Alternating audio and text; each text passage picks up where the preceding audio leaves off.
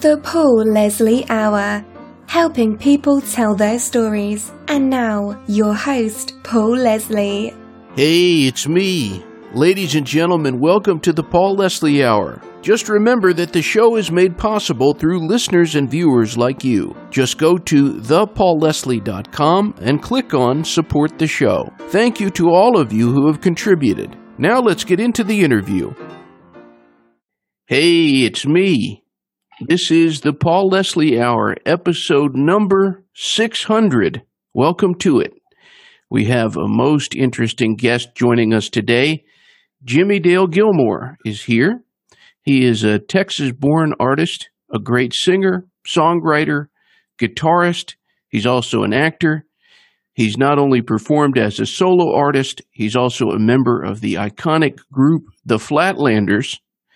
And uh, I'll give you all just a little bit of, of some interesting things dealing with numbers. Number 400 of this show was with Joe Ely. Number 500 was with Butch Hancock. So here we are at number 600 with Jimmie Dale Gilmore, a prolific recording artist as a solo act, but also with Dave Al- Alvin, the Flatlanders, he has been covered by a diverse collection of artists. We could go on, but Nanci Griffith, Diane Shore, Jack Ingram, and I'm just so pleased to welcome you. I'm a big fan. Well, thank you for having me. It's it's good to be here. So I, I only ask this question because I know somebody like you, based on the songs you write, you're you're up for it. It's an existential question, so I guess I'm starting off uh, in that world. But who is Jimmie Dale Gilmore? well, let's see. That's a that's a very loaded question uh, because, for one thing, because you know I have uh, one of my one of my other main interests besides music is philosophy, and I've studied a whole lot of, of uh, I, in college, in fact, I studied linguistic analysis and uh, and symbolic logic, huh.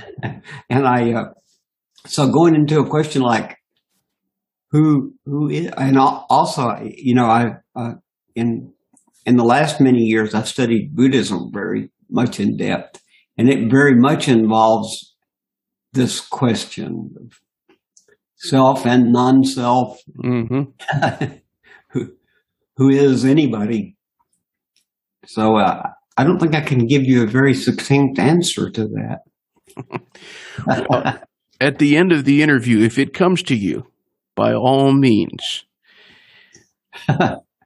so, Jimmie Dale, what has always been the purpose of the art you create? Well, it it took me a very long time to actually sort of realize it consciously, but you know, uh, for many years, I have, I have taught a songwriting class once a year at this place called the Omega Institute in, in upstate New York. And by teaching that class, it's, it's not really teaching. I, it's like I conduct a, a workshop. That's a better way to put it. And, but one of the things about it is, is that that classmate forced me for all these many years to really think about like this question that you just asked and, and really try to get to the bottom of it. And it eventually, uh, after many years of, of really trying to tie it up in a little, a little, uh, complete package, I finally realized that it was that, uh, mu- music is communication and communication is community. Hmm. Communing. It's, a, it's like common, common experience. And, and, uh, and another word for community is love. So that's the whole, when it gets right down to it, that's the real reason for doing music. It's the reason that people like music because it, it creates connection between people. And it does it in different ways. Sometimes it sounds like it's doing the opposite, but it's, uh, but it's, uh, that's really the overall, uh, reason for reason why it exists in the first place, why why it has the power it has. And it does have such a power, such an incredible power. Yeah. Now, when you're writing a song, is it something that you have to really, really work at, or is it something that kind of comes more naturally to you? Uh, generally, it's something I have to work at. It's uh, the ideas come to me fairly easily, but and I have stacks of notebooks with little little snippets of things that that someday I would like to do. But for the most, there have been a few of my songs that where I've had that experience of it sort of felt like it wrote itself, sort of you know like it just came to me. But most of them, it's like if I get an idea, and then it and then the idea keeps recurring to me, and I I finally if I finally decide that it was a good idea, that it's an idea worth working on, I have to sit down and really do it deliberately. And usually that, that comes under some kind of a deadline or something because it's, it's time for some project or for a, you know, a movie or a, or a new record or something. I'm not, uh, I'm not prolific like my friends Joe and Butch are, particularly Butch. Butch Butch just writes all the time, and and it seems to be effortless. I don't know, but for me, it's hmm. it uh, involves working at it. Well, you used the word community a little while ago, and I would say that in the community of the show that I do, we have a, a resident Sinatra expert and aficionado, John Paradise and uh, he was listening to some of your music. And it's interesting that a, a, Sinatra, because your voice is is atypical. It's it's really beautiful, but it's I would say it's not the kind of voice you hear every day. And he said, "Now this guy, this guy is good." Talking about you. And so I'm hoping you can tell us as a singer, what do you think makes for a great singer? Because there are all kinds of singing voices. Well, from my perspective, it it's that the the music that, that I've listened to all all through my life, uh, I never deliberately tried to copy anybody, but I think whatever it was that moved me about you know, like Hank Williams is the first I can remember of mm-hmm. really, really uh, having an emotional impact on me. And it's strange, you know, because he's writing about stuff that a, that a five year old kid doesn't know anything about. But there was something about his voice and his presentation that that affected me deeply. And then it and then that continued through a lot of the country singers and and uh, uh, mostly male singers. There were, there were a few uh, female singers that really affected me a lot. Kitty Wells was a, big, uh, had a big impact on me. And then later on,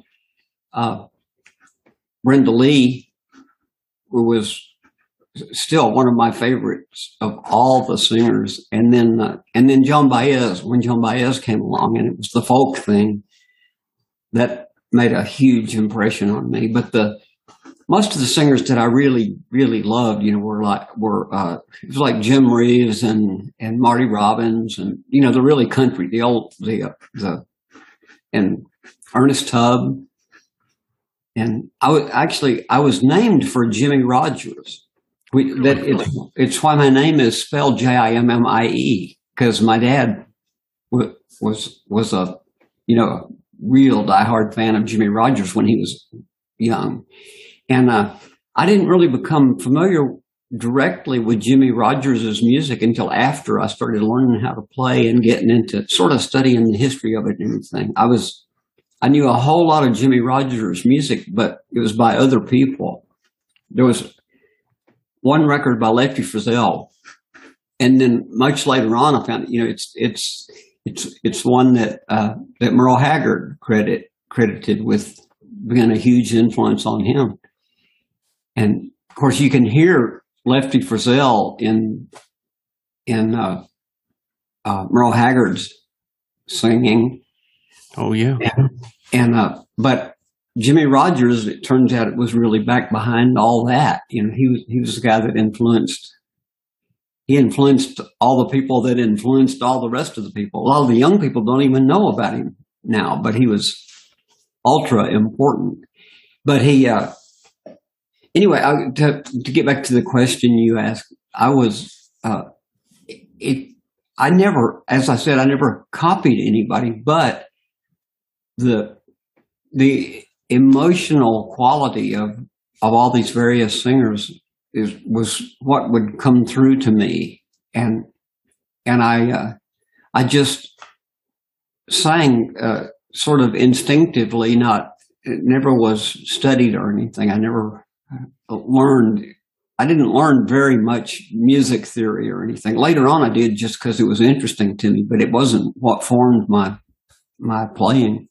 And I, uh, but it because I've given this so much thought, you know, about what what what did add up to make me think about songs the way I do and the way and the way I deliver them. And it it's not it's not real conscious. It's not real deliberate. Except after the fact, I can I can listen to it and kind of go, oh, oh, that's a, that sounds, you know, that that little thing reminds me a little bit of, uh, I you know Jerry Lee Lewis or so. You know, there's there's different people that that influence the way I sing, but I don't think about that while I'm singing. Interesting. I don't know if that answers your question or not, but it's that's the. Yeah, it it does, and it it it brings up something that's been in my mind when I've gone through and listened to all the stuff that you've done, from your solo stuff to uh, the the record you made with Dave Alvin. The there's a lot of styles. You know, I mean, you've sung Mack the Knife, but you've also sung great bluegrass songs. I've heard you sing blues. You've done rock and roll classics by Lloyd Price. I mean, it's really, you can't put Jimmie Dale Gilmore in any box. Um, but, you know, is of all those styles, would you say that there's one that resonates with you the most? I think probably the, my greatest discovery when I was learning how to play and and uh, when I was learning how to play and kind of learning about the the background to music, like where the music came from that I that I loved. I think when I discovered the blues, it was like, oh, that's that's the mother lode. that that's where that's where the stuff that hits me the deepest came from. And you know, most of the country music I liked the most was actually really deep and deeply influenced by blues. It's ironic, you know, the whole, yeah. a lot of the country people just, you know, j- just dismissed all the, all the black music, but it was actually black music that was, that was kind of the, the beautiful, beautiful underpinning of what, of what the best country musicians were doing. So very true. I mean, you, you had mentioned Hank Williams earlier, and you can really, really hear him, as he would call it, moaning the blues. You know, it's yeah, yeah, the, and the the funny part was that you know privately, all all these people acknowledged their debt to the to black musicians, but they they wouldn't talk about it publicly. It's very strange, and that, it's kind of a uh, a revelation to me when I started finding out that, you know, that Hank, even uh, the Carter family, Hank Williams, uh, Johnny Cash, they, they had, uh, mentors, you know, black, black musicians that were mentors of theirs that, that kind of conveyed some of the, the most power into them. What songwriters would you say have had the biggest influence on you? Well, Hank Williams, of course, you know, he stands out immediately. And then, and several of, you know, Johnny Cash was uh, just consistently great throughout his whole career. And then, uh, uh, well, I see you're picture of Bob Dylan on the wall there. Bob Dylan is he stands out way uh, in front of almost everybody. And uh, I love, I really love Leonard Cohen. I don't know, I don't know if Leonard Cohen influenced my music, but but I love his music, his his songwriting and his singing. And uh, right off the top of my head, those are those are the ones that. Well, there's a bunch of there, there's so many of them, you know. And in fact, this new record of the Flatlanders is almost a little. There's a little compendium of uh, some of the the people that Butch and Joe and I all were really influenced by. Well, you know, I, I wanted to. I'm going to just take a glance real quick on my my albums here. I might see it here.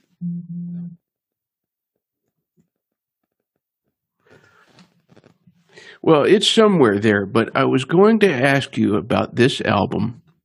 It happens to be one of the albums that I go to the most. And it is your collection of some of the real classics of country music. And it, has got Saginaw, Michigan on there. It's got uh, I'll Never Get Out of This World Alive. And, uh, you know, I was talking one time to Lance Cowan, and we were talking about that album in particular. And he was saying, boy, he really, he just, he got it, didn't he? And, oh, and I wanted to tell you also, I'm sorry to name drop, drop I really am. But I was talking to the great songwriter Bill Anderson, who wrote Saginaw, Michigan, and he was saying you did a good job with that song. So, oh, really? I, yeah. Well, I'm really happy to hear that. Yeah, but tell us about those that that collection of the stuff that's sometimes overlooked, I think, but great songs. Well, it was that record was done as a tribute to my dad.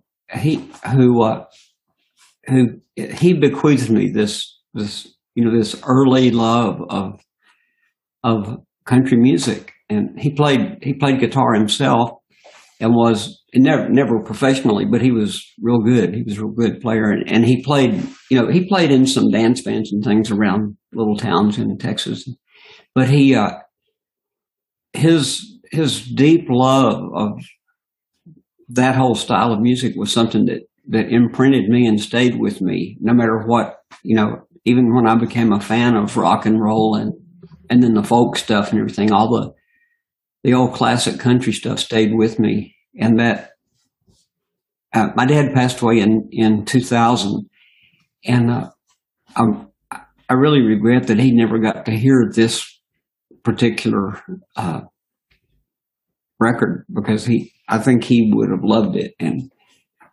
although I was, you know, when Joe Ely produced it and, and when we were doing it several times, I said, you know, golly, this is really, this is a mistake for me to try to do, you know, a, a Marty Robbins song or a Jim Reeves song. So that's a, it invites comparison. And Joe said, well, you got to remember that most of the people that hear this have never heard of those people which is strange, which is true, and uh, it, it, that's still very odd to me, you know, because there's such an important part of my background. It's it's peculiar to me that that they're unknown to the sort of the world at large. Well, I, I, have so much enthusiasm for that album. I've told you, I go back to that one again and again. The way you did "Walking the Floor," and it's just you really it, it, it was like you were meant to sing those songs. You know what I mean? Yeah, I I think uh, I think Ernest Tubb was actually my dad's very favorite singer. Uh-huh.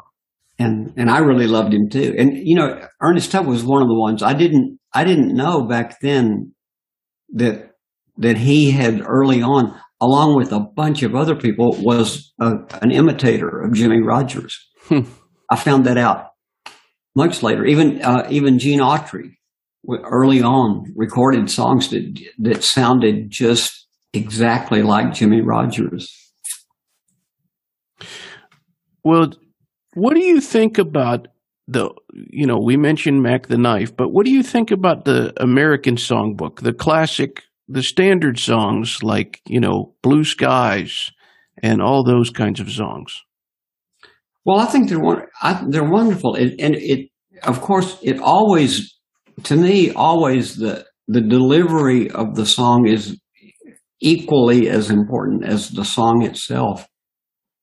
And uh, you know, uh, two or three years ago, we um, uh, heard a, a concert here in Austin uh, by Bob Dylan, and he did "Autumn Leaves," and uh, and rather than his typical Bob Dylan style of just mangling it, you know how how he he does with with everything, with his own songs and with, but he did "Autumn Leaves" just kind of really straightforward, and it was one of the prettiest things I've ever heard. If there's something about the intensity of his delivery and the and the beauty of that song. It was just overwhelming.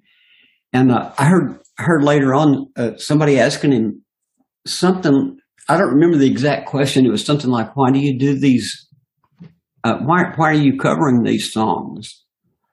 And and Bob Dylan said something like, "I'm I'm not. I'm uncovering them."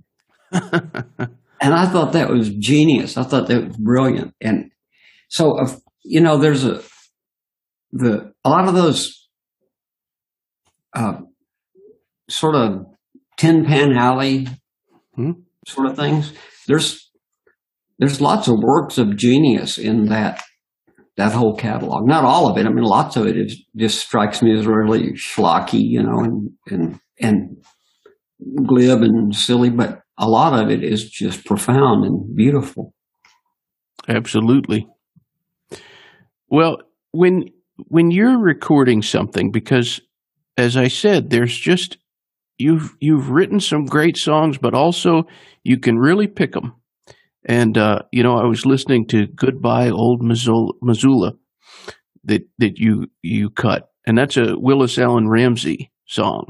Yeah, and I'm wondering because you you've got such a great variety of things that you recorded. How do you pick something that makes you say, you know what, I need to put the Jimmie Dale Gilmore stamp on this one? I, I don't know because I don't think of it from that angle. I, the only angle I think of it from is is if a song just grabs me emotionally, then you know I can't I can't even learn a song unless I just love it. So, uh, and I don't. I, I've always um, I think of myself more as a as a singer and as an interpreter than as a writer. But but it, it it's more like um, it it comes from a place of just having a, a really intense kind of feeling about whatever song it is. And as, as I said, I can't even I can't even perform a song. I can't learn it if I don't have a real strong feeling about it. Do you know the writer of that song, Willis Alan Ramsey? Yeah, we uh, we we we've hung out a little bit over the years, not not a whole lot, but uh, I got to know him uh, through. Uh, I think it's through Champ Hood, who was one of the members of, of Uncle Walt's band, and I don't know if you're familiar with that, but if you're not, you should be. They're great. Yeah. Yeah. Great and, recordings. And Walter Hyatt and, and Champ Hood and David Ball. And they were, uh, they were friends of Willis. And, and so I got to, I had been a fan of his from way back to the, to the early Flatlanders days. And, uh, I finally met him here in Austin, and then and we hung out some in when when he was around here. Some I haven't seen him in quite a long time, but he is definitely one of the best. One of the uh, both his his singing and his songwriting were just amazing. Oh yeah. What would you say makes a good song a good song? Boy, that's a that's an ongoing mystery. It's a, but it has, it's got something to do with that. Like, like it goes back to the communication thing. If, if it if there's something in a song that that the listener relates to and goes, yeah, I. And this isn't a conscious thing. Nobody thinks, but you know, they don't go listen to a song It's like, "Do I relate to this?"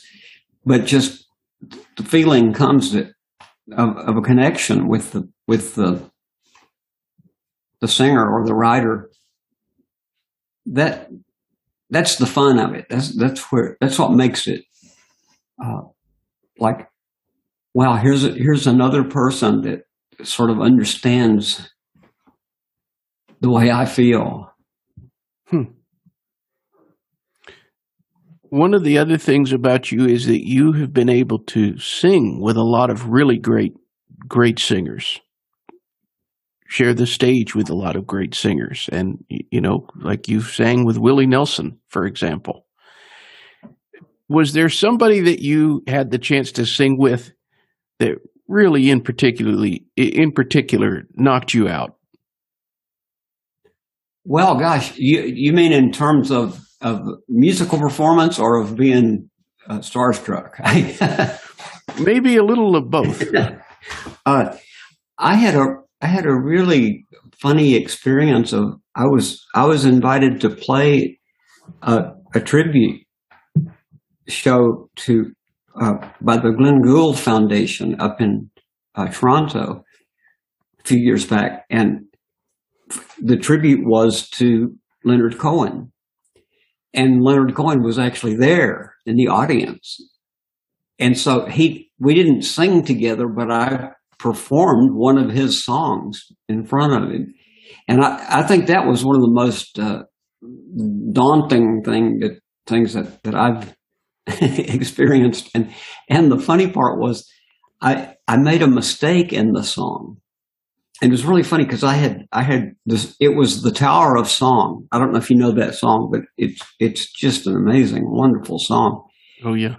And uh in in one place in it one line in it says, uh, he says, uh, I'm standing, uh, uh, standing by the window where the light is strong, which is such a beautiful line. But for some reason, when I came past that, when I had done this song hundreds of times, prep, preparing for it, when I came to that, I said, I'm standing by the window where the air is strong.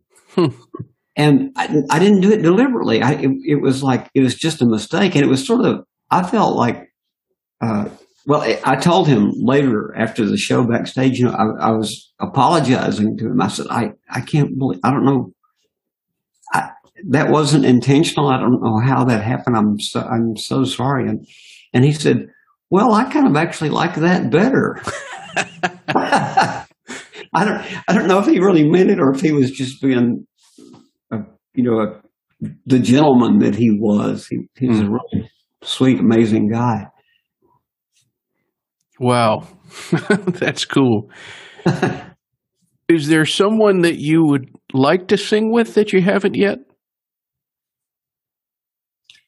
Well, I, you know, I, I really, I didn't get to sing to, to do as much with Willie as I would have liked to all through the years. So we've been friends for a long time, but I, I don't know him real well. We haven't been real close friends. We live kind of close to each other, but uh, uh, that's that's something that I, I kind of feel like I missed out on a little bit.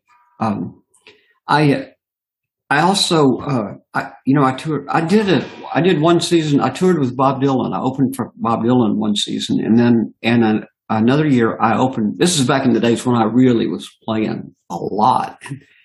Uh, I toured with John Prine and actually John, John and I became pretty close friends and we, we were, the last time I saw him was at the Hardly Strictly Bluegrass Festival, like what, three years ago, three, four, golly, last year vanished, you know, so, mm-hmm. but, uh, and, uh, and we had talked about John, John said that he wanted to, to do some recording with me.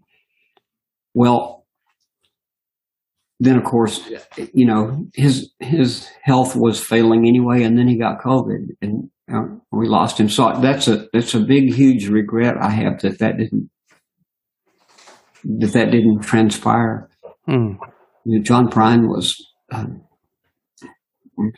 one of my favorites in the world, both as a as a person and as a musician. What would you say John Prine was was was like at, at his core? He was a a deeply loving person with with real the the sentiments he expressed in his you know he had that that sly dark sense of humor but but but underneath it was a, was a real uh, respect for for humankind. He was he was a pretty amazing person, mm. and he was he was one of the people that the way he came over in his music to me was was the way he was in real life to me. Mm. Well, that's wonderful. You know, there was a, a journalist. I'm, I'm trying to remember this guy's name. I'm sorry to whoever he is but he was telling me that he was he was hanging out with John Prine, interviewing him, and he said that he was that John Prine was looking through the newspaper, and he said they reviewed my album. There's a review of it, and he was just tickled, and you know it was like, yeah, well, you are John Prine, or you know, right. I, I thought that was touching. Um, you know, uh, I was ta- I was walking with a friend of mine yesterday, and he was asking me what's going on with the show. What's who's who's coming up? And I said, well, we're taping episode six hundred tomorrow with Jimmie Dale Gilmore. And uh, I started telling him who you were. He didn't. He wasn't familiar. And maybe you're tired of of hearing this, but of course, what finally got the bell to go off was I said, Have you seen The Big Lebowski? he said, Of course. And I told him which character you played, and he repeated verbatim the the the the the dialogues with you, like word for word. And uh, you know, I, have interviewed a few people. The interesting thing, one of the interesting things about The Big Lebowski, aside from being one of my favorite movies, the amount of musical talent on that appears. Jeff Bridges is a great singer songwriter. Yeah. Uh, Peter Stormare, uh, who's been on this show also, and John Goodman has a big musical side. Aimee Mann, with all of the musical talent that was in that movie, was there any? Uh, did you all talk about music at all, or anything like that? Oh yeah, we uh, uh, Jeff and I and, and John and I sat around and played a little bit together, you know, back in, in back in the trailers and the off times and, and, uh, they're, they're both very, very good musicians and very, they're, they're strangely kind of from the same, I don't know, uh, musical background as mine. You know, we're sort of, uh, you know, I always said, I, I, I never, I never have been a really good guitar player. I always, always made sure to surround myself with musicians that were better than me. And, uh, they, I felt with both John and, and Jeff, I felt, we felt like we were among equals, I think. you know, where, where that was our, that was a thing sitting and playing an acoustic guitar just in a, in a little, little bitty room is kind of, the where it all started from, and uh, that was a very ama- amazing time for me. I feel extremely fortunate to have been part of that whole thing, and now and that movie just keeps on, keeps on, keeps on. What did you think of the Big Lebowski the first time you saw the film, beginning to end? Well, I liked it a lot, and I was uh, and I th- at the time, I was, I think all of us thought it was going to be a huge hit. and and it, then it wasn't right off the bat, which is, is there's still there's, it's still mysterious to me that uh, it was uh, how why did it sort in a way sort of disappear and then just slowly slowly slowly bubble up as one of the most popular movies in the world? It's, it's very odd story to that the, the history of that movie Oh yeah, and it's still it, it, it's funny. You know i know so many people that have watched it many many many times and it, it doesn't get old. No, but it's it's kind of funny. You can you I, I can't put my finger on what it is that's so genius about it, but but does Joel and Ethan and and uh, that that whole crew they, they just really I don't know they they they've got something real going. In oh yeah. whole approach to all of it. You know, it's interesting because I was just thinking, it just occurred to me when we had Joe Ely on, that was at the very, very beginning when a lot of people didn't know what the word pandemic meant. I mean, at the beginning of all this stuff that's going on. And then we got to episode 500. We had Butch Hancock, and we were kind of like right in the middle of it. And now, God willing, we're kind of hopefully at the end and and it's just so happens you're the guest. They, uh, uh, you know, it's. Uh, I'm hoping you can tell us because I had so much fun interviewing all of you.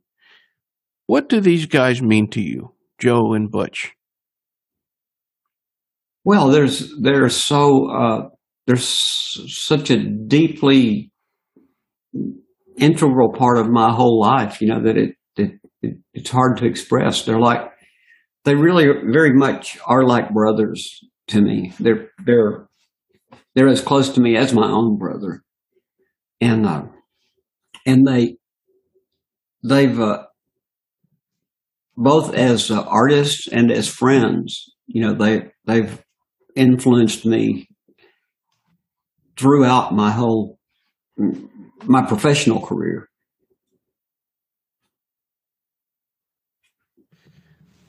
What is the best thing about being Jimmie Dale Gilmore? Well, I guess maybe just existence itself. I don't know. it's I I used to like to to I, I went through these phases of of asking my friends what their I'll ask you right now, what's your favorite thing about infinity? and I had being a part of it. I asked one friend uh, what that one time, and he and he thought a second, and then he said, "Well, I could just go on and on." And he, later on, he told me that he hadn't actually meant that as a clever reply. It, it, it didn't dawn on, on him until after he said it. How kind of silly it was, and, but appropriate. But it's like uh, you know, like somebody uh, asked asked me one time, uh, how did my uh, how did my uh, spiritual life affect my music? And I said, uh, I thought about it a while, and finally I said, well, that that to me that's a little bit like asking, how how does oxygen affect you? Mm. like it doesn't exactly affect you. It's like absolute. You know, it's, it's a, a, total uh, absolute requirement. Well, tell us about Janet. Wow, there's that. That's a lot to tell. Janet is my wife of 36 years almost coming up on and uh, we've been together longer than that. Mm. I, w- I was married twice before, and the, the, my kids were were from the other marriages, but Janet has been their mother. We're also we're all we're all close friends. We're, the family has been uh, tight knit all you know through all the years and all the turbulence and everything. And Janet is had, in lots of ways has been the uh, the anchor point of kind of keeping this whole big family together. It'd be hard well, to. It would be very difficult to for me to express what how what Janet is to me. Hmm. More than important, she's absolutely essential. Well put. You know, uh, it, on my computer, when her emails came through, it shows up as Janet Planet. Yeah, that's her email, her, her little handle, email handle, and her uh, phone. That's what's that's what shows up on my phone when she calls me. well, I always like to to end on a, a kind of an open ended note. And something that I've noticed about my interviews is that a lot of times I'll do something and I think, gosh, that was from 12 years ago or that was from 13 years ago. And I'll get an email from someone and they're just now hearing it. So you just don't know when someone is going to watch this or listen to it.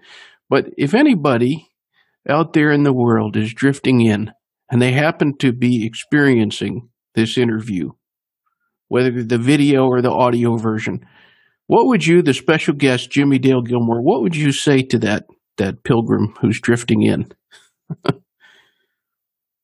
well, I I guess I would just uh, try to give some advice that I would like to to to take my own self, which is uh, keep an open mind and keep open ears. And, and I always I, always like to sign off with take care of yourself and everybody else. Mm.